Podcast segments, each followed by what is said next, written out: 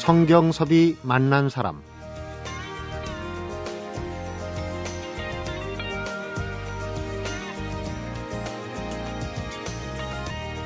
똑같이 내린 눈이 어느 곳에선 꽁꽁 얼어서 빙판이 되기도 하고 또 다른 곳에선 눈 내린 흔적조차 없습니다. 같은 날 같은 시간에 내린 눈이 어느 곳에선 한 달이 지나도 그대로 있고 또 어느 곳에선 내리자마자 흔적조차 없이 사라지는. 그 땅이 볕이 잘 드는 곳이냐 아니냐 그런 차이 때문이겠죠. 결국 추위도 나기 나름이 아닌가 싶은데요. 내 마음에 온기가 넘쳐난다면 내게로 온 이번 겨울 아마 가을 정도로 선선하게 느껴지지 않을까 싶습니다. 성경섭이 만난 사람 오늘은 임진모 음악평론가하고 오은영 영화펀드 매니저와 함께하는 문화야 놀자 올덴 뮤로 만나봅니다.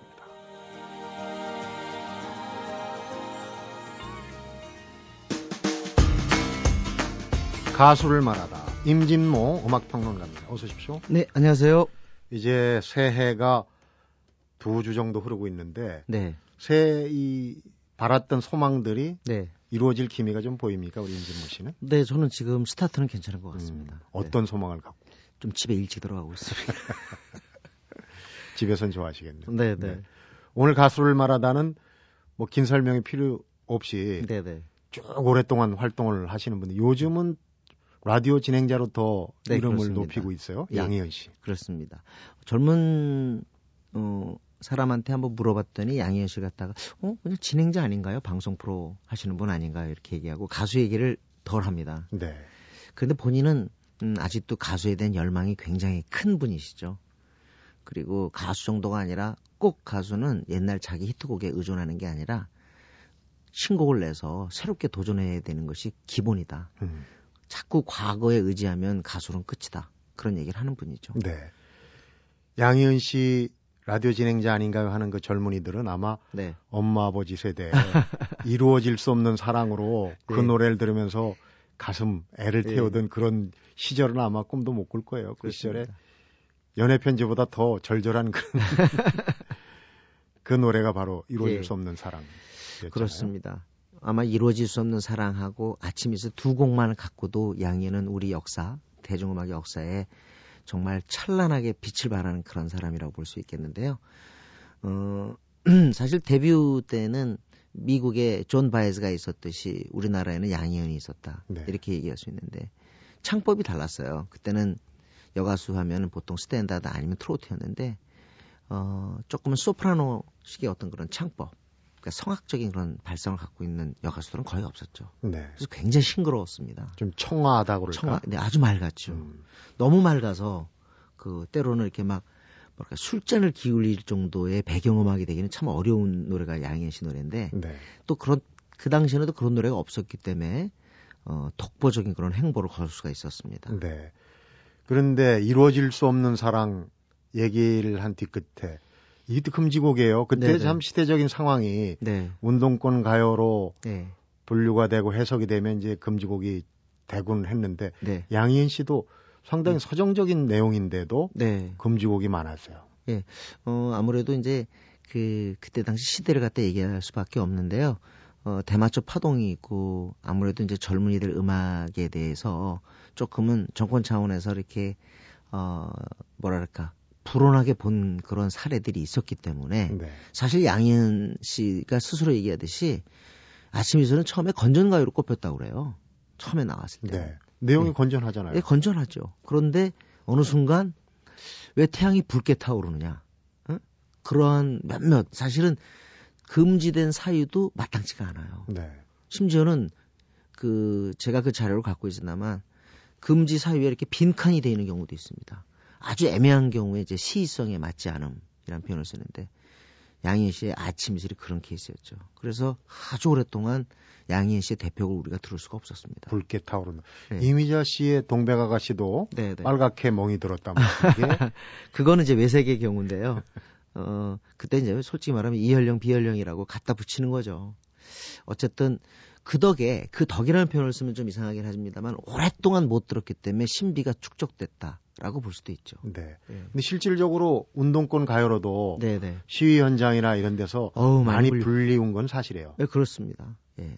그리고 어, 그 못지않게 사실은 지금 아까 말씀하셨습니다만 서정적인 노래가 굉장히 많습니다. 세노야 세노야라든가 특히 그 김민기 씨랑 이후의 작품에는 뭐랄까 조금 서정적인 게 많은데 그럼에도 불구하고 좀 시대성을 갖다가 간직한 그 약간의 저항성 그런 것 때문에 양희은 씨 이미지는 그쪽으로 많이 이렇게 어, 가 있죠 사실은. 음. 네. 노래 한 곡 듣고 네. 또 얘기를 나눠보는 게 어... 좋을 것 같은데 어떤 곡을 들어볼까요? 상록수 들어야 될 것 같아요. 이 상록수는 정말 다시 돌아온 곡이라고 할 수 있는데 특히 이제 어, 노무현 대통령 그때 당시에 네. 그 대통령 선거 전에 이 곡이 쓰이면서 인구에 회세됐던 그런 곡이기도 음, 합니다. 들어보겠습니다.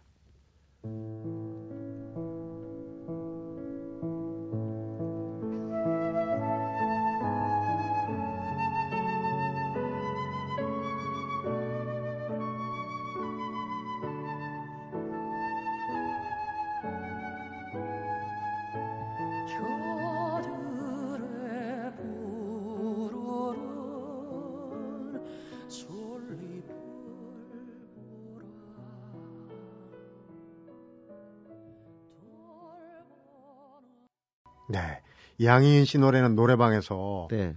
남자들이 따라하기 힘든 노래. 저도 아까 얘기했던 네, 네. 이루어질 수 없는 사랑 한두 번 예전에 시도를 해봤는데 맛이 안 나더라고요. 키가 높죠. 그래서 남자 키로 하면은 또 맛이 안 나요. 하나도 재미가 없죠. 지금 이렇게 들어보셨습니다마는 상록수는 제가 볼 때 존 바이즈의 We Shall Overcome에 준하는 명곡이라고 볼 수 있는데 이때가 이제 양, 저, 김민기 작사 작곡 양희은 노래. 이게 음. 하나의 보증수표였죠. 근데 참, 저, 이러한 목소리를 갖다가 굉장히 우리 국민들이 좋아했던 것 같아요. 특히 아무래도 인텔리겐차들이 굉장히 좋아하는 목소리라고 생각하는데 그래서 아마 양희은 씨 노래가 충분히 들리지 않았을 때 전영이라든가 남궁옥 분의 노래가 사랑받은 것이 아닌가 음. 하는 생각도 듭니다. 인텔리겐차 전공이 네. 나오네요. 어, 노래 가사도 참 좋아요. 뭐 네네. 한계령이나 보면 음. 노래에 푹 빠져 들어서 네. 곡조도 좋지만은 그 네. 가사 하나하나가 참 좋거든요. 그러니까 양희은 씨가 굉장히 잘한 것이 뛰어난 음악가라는 게요. 같이 작업할 사람을 굉장히 잘 선택합니다. 음. 그러니까 처음에는 이제 김민기 씨와 작업을 했는데 그건 뭐 전설이고요. 그 뒤로 또 세상을 떠났습니다만 이주원 씨 기억하시는지 모르겠습니다. 네. 따로 똑같이 멤버였는데 들길 따라서 내 꿈을 펼쳐라. 등등해서 좋은 곡을 많이 썼죠. 네. 양희은 씨가 마, 어, 국내 활동을 충분히 안 했음에도 이주원 씨 작품들이 그 부재를 충분히 채워줄 정도였어요. 음. 그 다음에 이제 지금 한계령 같은 경우는 하덕규거든요. 네. 아, 그것도 명곡이죠. 지금은 김인철 씨랑 작업을 많이 하는데 이병호 씨하고는 또 사랑 그 쓸쓸함에 대하여를 네. 작업을 했죠. 그래서 그 시대, 그 순간마다 어, 자기의 노래를 잘 풀어줄 작업자들을 잘 선택합니다. 음. 그런 면에서 보면 훌륭한 음악가라고 볼 수 있습니다. 요즘은 예능 프로그램에서도 예능감이 상당히 원래 재미있으시잖아요. 네. 네. 그 여기저기 다니면서 이렇게 네네. 어, 맛게임 같은 것도 하고 음. 얼마 전엔 우리 MBC 세바퀴에 나와가지고 유행어도 만들어냈잖아요. 너 이름 뭐니? 맞아요. 근데 보면은 그 소탈한 거 있잖아요. 있는 그대로 얘기하는 거. 아 그래요? 저 X-large 입어요. 뭐 이런 얘기, 음. 이런 것들이 아줌마들한테 굉장히 공감을 사는 게 아닌가 싶습니다. 진솔해야죠. 젊은, 시절, 젊은 시절엔 굉장히 어려움을 겪었다. 네네. 동생이 양희경 씨 아닙니까? 그 그렇습니다. 프로에 나와서 얘기를 하더라고요. 어우, 뭐 제가 볼 때는 참 달게도 참 쓰게도 사는 사람이 양현 씨라고 생각하는데 아무래도 난소한 판정으로 거의 생이 끝날 수도 있는 그런 상황인데 그걸 극복해서 30대 때. 예, 그렇습니다. 그 돌아온 것 자체가 기적이라고 볼 수 있고 그렇기 때문에 삶의 애착이 누구보다 굉장히 강하신 분이에요. 어, 그래서 노래가 남달라요.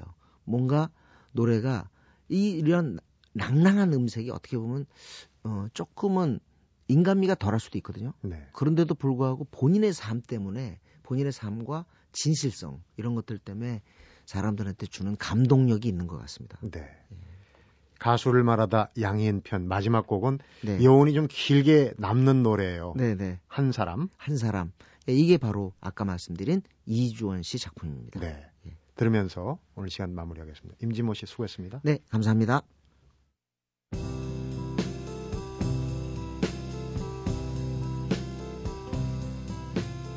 한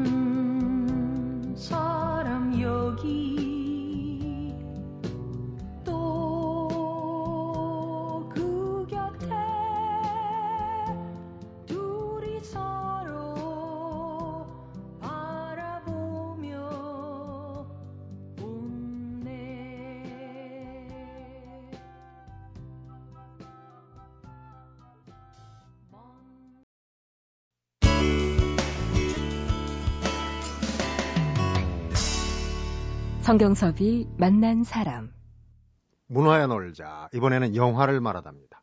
오은영 영화 펀드 매니저. 어서 오십시오. 네, 안녕하세요. 아, 새해 결심이 오늘까지 이어졌다면 이제 작심 12일인데. 네, 그 정도면 성공한 건데요. 보통 습관을 바꾸려면 한 3주 정도 걸린다. 이제 이게 아. 어, 행동과학자들 얘기라고 그러는데 네. 계속 유지해 왔다면 이제 일주만 더 버티면 아, 그러면은 바꿀 수 있어요. 나머지 1년 내내 다 성공할 수 있는 가능성이 높아지는 거네요. 네. 음, 은영 씨는 어떻게? 저는 지금 새해 소망으로 그 중국어 공부하기를 해놨는데 네. 저는 사실 무너졌습니다, 지금. 다시 올해 오늘부터 작심삼일 계속 시작해야 될 것 같아요. 음. 네. 어학이라는 건 계속 도전을 해야죠. 그러니까요. 그런 네. 의미에서 오늘 어, 새 두 번째 시간에 영화 키워드 아주 의미심장하네요. 네. 지금 뭐 다들 다이어리나 마음속에 올해 하고 싶은 일, 위시리스트, 소망 리스트 또 만들어 두셨을 것 같은데 네. 다들 조금씩 그 소망에 가까워 계시고 계신지 모르겠습니다. 그런 의미에서 오늘은 지난주에는 소원 또 기적에 대해서 얘기를 해봤다면 이번엔 조금 구체적으로 그 소원이나 기적을 이 리스트를 만들어서 소망 리스트, 뭐 음. 버킷 리스트라고도 하는데요. 그 주제에 대해서 이 리스트들을 실행에 옮기기 위해 노력하는 주인공들 영화 속 이야기로 함께 만나보시면 좋을 것 같습니다. 네. 주인공들이 어떤 소망을 가지고 있는지 참 기대가 되네요. 제일 먼저 어떤 영화로 들어가 볼까요? 네, 작년 11월에 개봉했던 영화 Now is Good으로 첫 문을 열어보죠. 네. 이 I am Sam이란 영화에서 쇼펜을 향해 아빠 쇼펜을 향해서 그렁그렁 그 눈물을 흘리던 그 귀여운 꼬마 아가씨 다코타 패닝이 네.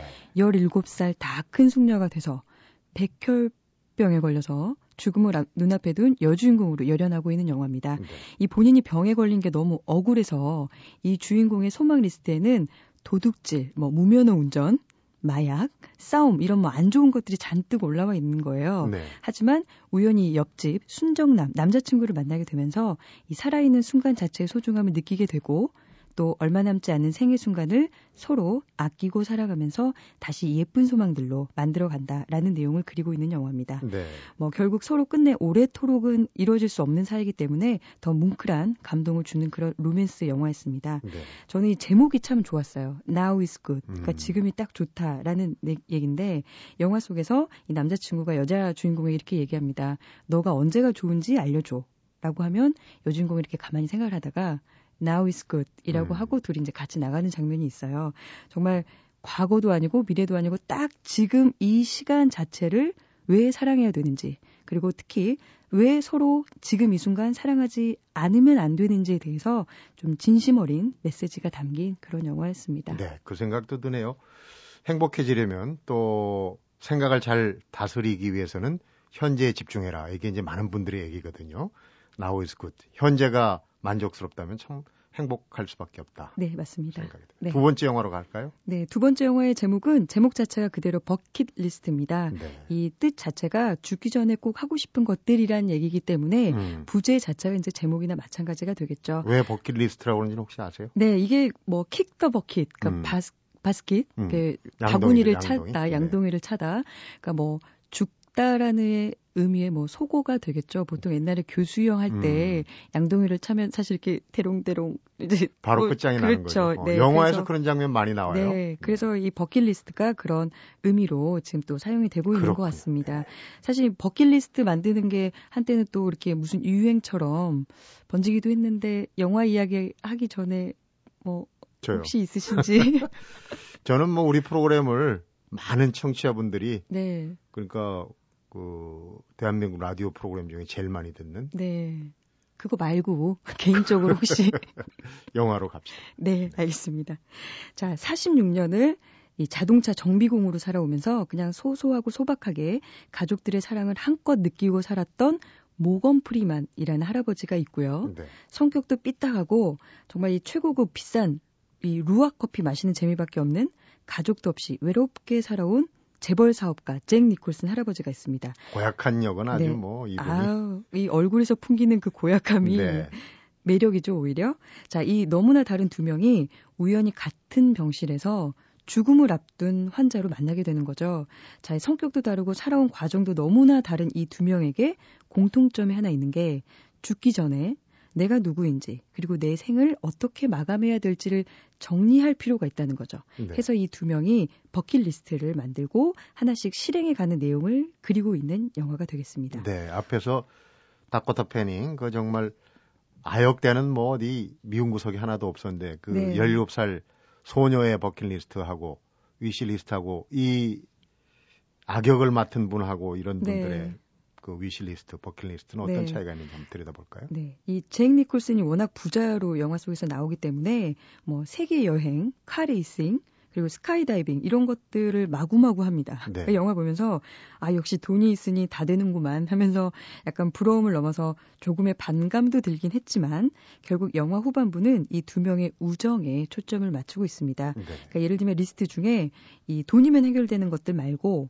예를 들면 뭐 서로의 진심 어린 허물없는 농담에 첫 번째 리스트 눈물나게 웃기에 성공 표시를 하고 음, 또이 잭 니콜슨 같은 경우에 딸과 의절해서 살고 있어요. 하지만 이 모건 프리먼 어떤 우정에 힘입어서 딸을 찾아가고 그 손녀를 만나서 꼭 안고 뽀뽀를 받는 장면이 있어요. 그러면서 나레이션으로 어, 두 번째 리스트 가장 세상에서 가장 아름다운 소녀와 키스하기에 이제 성공을 하는 거죠. 그리고 이제 마지막 장면 뭐 이 정도면 스포일러는 아닐 것 같아서 잠깐 얘기를 드리면 네. 결국 모건 프리먼이 먼저 죽습니다. 그리고 그리고 이제 그 잭 니콜슨이 그 장례식을 굉장히 성대하게 치러주면서 진심 어린 추모사를 해줘요. 그리고 세 번째 리스트 다른 사람 도와주기 리스트에 이제 또 성공 표시를 합니다. 네. 결국에 이제 뭐잭 니콜슨도 죽게 되고 이 둘이 나란히 루아 커피 깡통에 한 줌의 재가 되어서 이 히말라야 산 꼭대기에 둘이 이렇게 묻히게 됩니다. 네. 사실은 불법이지만 영화니까.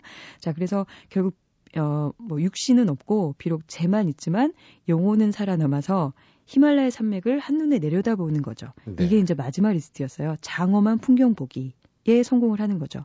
자, 이렇게 죽어서까지 거의 모든 소망 리스트가 실행이 되는 내용을 담고 있습니다. 네. 오은영 매니저는 인생의 기쁨을 버킷리스트 저한테 먼저 기습적으로 질문해갖고 네. 어떤 걸 갖고 계신지. 어, 저는 저도 역시 성경섭이 만난 사람들, 특히 오은 영화를 말하다 더 많은 청취자분들이랑 하고 싶다는 얘기 빼고 이건 너무 그렇게 기본적이니까 평범하게 나가면은 돌아가죠. 저는 사실 세계 이 크루즈 여행을 하고 싶어요. 가족들 다 데리고 음, 뭐한 두 달, 세 달 좋으니까 전 세계를 이렇게 참 멋진 크루즈 여행을 하고 싶다는 아주 소박하면서 사실 소박한 건 아니죠. 소박한 건 아니죠. 네. 돈이 많이 드는데 음. 열심히 살아서 이 버킷리스트 한번 꼭 이뤄보고 싶습니다. 네, 크루즈 유- 유람선에 네. 보면은 참 별의별 게 다 있어요, 거기. 네, 너무 재밌을 것 같아요. 네. 네. 다시 영화로 조금 돌아가 그럴까요? 보죠. 자, 이 버킷리스트는, 음, 이 버킷리스트 자체도 재밌고 좀 흥미롭지만 두 사람이 이 우정이란 이름으로 함께 해나가는 걸 보면서 우리들의 소망 리스트도 이 혼자 열심히 해내는 것도 중요하지만 결국에는 함께 도울 때 진정으로 또 더 혹은 빨리 이루어질 수 있다는 걸 보여주는 그런 영화입니다. 네. 영화 속에 이런 대사가 있습니다. 죽어서 하늘에 올라가면 어, 두 가지 질문에 따라 좋은 곳이냐, 뭐 나쁜 곳이냐 이게 갈리는데 첫 번째 질문이 당신은 어, 인생의 기쁨을 만났냐? 그리고 이어서 두 번째가 당신은 다른 이의 인생의 기쁨이 되었냐라고 얘기를 합니다. 네. 자, 이 뭐 우리의 인생, 내 인생의 기쁨도 중요하지만 다른 사람 인생의 기쁨이 되는 것도 그만큼 더 중요하다라는 그런 주제를 그리고 있는 그런 따뜻한 영화였습니다. 네. 받은 만큼 나누라. 그런 이제 어, 의미가 깃들어 있지 않나. 세 번째 영화로 가보겠습니다. 어떤 네. 영화입니까? 12살 쌤이라는 영화인데요. 영화 시작과 동시에 마음이 그냥 턱 내려앉습니다. 왜냐하면 주인공이 나레이션에서 누군가 이 비디오를 볼 때면 난 아마 이미 죽어 있을 것이다 라는 멘트로 시작을 하기 어린아이인데. 때문에 네. 이 주인공이 백혈병을 앓고 있는 12살 소년입니다. 샘 인데요. 자, 생을 몇 개월 남기지 않고 자신만의 버킷리스트를 만들어서 이 실행하는 내용인데 예를 들면 유명한 과학자가 되어서 연구 논문 쓰기, 미성년자 관람 불가 공포 영화 보기, 음, 에스컬레이터 거꾸로 타기, 뭐 10대가 돼서 술 담배하고 여자친구 사귀기, 귀신 보기 등등 또 뭐 우주선 타고 별 보기, 뭐 세계 신기록 세우기 정말 딱 12살 소년다운 그런 소망 네. 리스트였죠. 그 리스트를 들으면서 하나하나 들을 때마다 좀 마음이 착잡하고 네. 어, 못. 이룰 것 같아서 그러니까. 마음이 좀 아팠는데 예를 들면 에스컬레이터 거꾸로 타고 올라가기나 미성년자 관람 불가 영화 보기 뭐 이런 거는 바로 실행할 수 있죠. 네. 하지만 이 두 가지 말고는 사실 좀 거의 불가능하다라고 해서 이 주인공이 포기하려고 하는 순간 친구, 아빠, 엄마, 할머니의 도움을 받아서 하나씩 실현해 갑니다. 어. 자, 어떻게 할까요? 그러니까 그 소원, 말, 말뜻 그대로 그 소원들을 실현해 나가는 게 아니고 은유적으로, 우회적으로, 간접적으로 모두 가능하게 만들어가고 있습니다. 네. 예를 들면 연구 논문 쓰는 거는 지금 쓰고 있는 주인공의 일기 이 가치로 대체를 하고 어허. 귀신을 보는 건 돌아가신 할아버지의 어떤 따뜻함을 느끼는 걸로 대체를 합니다. 우주선을 타고 싶은 건 열기구를 타는 걸로 대체를 하죠. 자, 이렇게 딱 그 소원은 아니지만 충분히 만족할 만한 소원으로 대체하고 더 행복해하는 모습이 오히려 더 따뜻한 그런 재미를 주고 있었습니다. 그렇겠네요. 네. 네, 우리도 지금 뭐 우리가 세운 많은 이런 소원들이 실제로 이루기에는 어떻게 보면 힘든 일이 있을 수도 있을 것 같아요. 하지만 비슷하게라도 다른 대체 방법을 써서라도 그에 근접할 수만 있어도 행복한 일이다라는 생각이 영화 보면서 들었습니다. 네, 그런 리스트를 어떤 방법으로든 이렇게 실현해 가는 과정을 보여주는 게 영화적인 재미고 또 따뜻함이 아닐까 그런 생각이 네. 드네요. 자, 오늘 소개해드린 영화들이 공교롭게 주인공들이 대부분 이제 죽음을 앞두고 만드는 그런 버킷리스트라는 점에서 다소 마음이 조금 무거울 수도 있지만 네. 그 리스트를 실행해가는 과정은 정말 더할 나위 없이 따뜻하고 밝게 그려지고 있기 때문에 특히 이 주인공들의 어떤 절박한 마음이 먹먹한 울림과 또 감동도 주는 영화였습니다. 네. 시점으로 볼 때도 이런 영화 보면은 이제 어 새해 시작한 지 뭐 한 보름 이쯤에서 다시 한번 내 위치 네. 내가 또 뭘 하고 있나 되돌아볼 수도 있을 것 같아요. 개봉작 소개해 주시죠. 새해 좀 그 아무래도 어 유쾌한 영화를 보고 싶은 분들이 있을 텐데. 네, 그런 영화들이 마침 이번 주에 준비가 되어 있습니다. 박신양 씨 오랜만에 스크린에서 만나보실 수 있는데요. 제목 박수건달이란 영화입니다. 네. 낮에는 박수무당, 밤에는 조폭. 이 투잡 인생을 사는 어, 노래 강남스타일의 대사처럼 그런 반전 있는 그런 남자의 이야기가 음, 되겠습니다. 합성어네요. 네. 박수무당하고 건달하고. 네. 이 조폭마누라라는 영화를 만든 감독이 오랜만에 들고 온 작품인데 전작에서 유추하실 수 있듯이 신선한 설정이 있고 또 독특한 캐릭터에 뭐 적당한 유머, 적당한 액션 그리고 마무리는 또 약간 훈훈한 감동 코드로 버무려 놓은 정말 음, 적당히 편하게 보실 수 있는 오락 영화입니다. 네. 이 적당이란 표현이 나쁜 얘기가 아니고 요즘은 이렇게 여러 가지 요소를 한데 섞어서 적당히 재밌기도 힘들기 때문에 관객들의 다양한 취향을 비록 얕지만 넓게 충족시켜 줄 수 있는 그런 영화입니다. 네. 조폭마누라도 그렇고 뭐 가문의 영광도 그렇고 그 조폭 소재인데 시리즈로 이제 뭐갈 때까지 간 부분들이 많아서 이렇게 좀 참신한 또 반전을 네, 맞습니다. 예, 한번 또 볼만한 음, 기대가 되는 부분이 있네요. 박신양 씨 특히 이제 연기력이 아주 출중한데 네, 코믹 연기가 이번엔 또 제법 볼만한 한 여장으로 나온다. 그래서 또 네, 약간 이렇게 여자 귀신이 좀 쓰이, 씌우는 뭐 네. 이런 부분이 있습니다. 음, 두 번째 영화는 어떤 겁니까? 네, 김래원 주연의 마이 리틀 히어로입니다. 이 허세 가득한 삼류 음악 감독이 인생 역전을 노리고 이 대형 뮤지컬 오디션 프로그램에 참가를 하는데 그 파트너가 당최 우승을 할 수 없는 이 확률 제로의 다문화 가정 소년과 네. 파트너가 됩니다. 왜냐하면 이 뮤지컬이 조선의 왕을 뽑는 오디션이에요. 어허. 근데 다문화 가정의 이 아이가 어, 도전을 하는 그런 내용입니다. 어쨌든 좀 어려운 이 난관을 헤쳐가는 이 두 주인공의 순수한 열정이 영화적인 재미를 주고 있지만 조금 너무 착하고 어디서 많이 본 듯한 스토리 라인이 조금은 색다르지 않을 수 있기 때문에 음, 좀 취향에 맞는 그런 선택이 필요할 것 같습니다. 또 한편 마지막으로 소개를 드려야 될 것 같은데요. 베두나의 헐리우드 진출작 이런 홍보로 화제가 되고 있는 영화입니다. 네. 클라우드 아틀라스라는 외화인데요. 이 워쇼스키 형제가 아니고 이젠 남매가 남매죠. 되겠습니다. 이 감독들의 영화입니다. 워낙 비주얼이나 어떤 철학적인 것들이 많이 담겨 있는데 이번에는 이 500년의 시공간에 걸친 6개의 스토리로 구성된 SF 서사물입니다. 네. 이 헐리우드 영화답지 않게 윤회 사상을 근간으로 하는 좀 특이한 영화니까 한 번쯤 기억해 두시는 것도 좋을 것 같네요. 오은영 펀드 매니저 오늘 영화 얘기 잘 들었습니다. 네, 고맙습니다. 성경섭이 만난 사람 오늘은 임진모 대중음악평론가하고 오은영 영화 펀드 매니저와 함께하는 문화의 놀자 올덴 뉴로 함께했습니다. 길가에 늘어선 가로수들은 몇 년에 한 번씩은 가지치기를 해줘야 합니다. 줄기가 옷자라면 이웃한 나무들끼리 피해를 주기 때문인데요. 요즘 좀 늦긴 했지만 겨울 가지치기를 하는 모습이 거리에서 종종 눈에 띄는데 내 마음속에 웃자란 가지를 솎아내기 좋은 주말입니다. 봄이 되면 새로 뻗어나올 가지들을 생각하면서 여유를 찾아보는 것도 좋겠죠. 성경섭이 만난 자 오늘은 여기서 인사드립니다.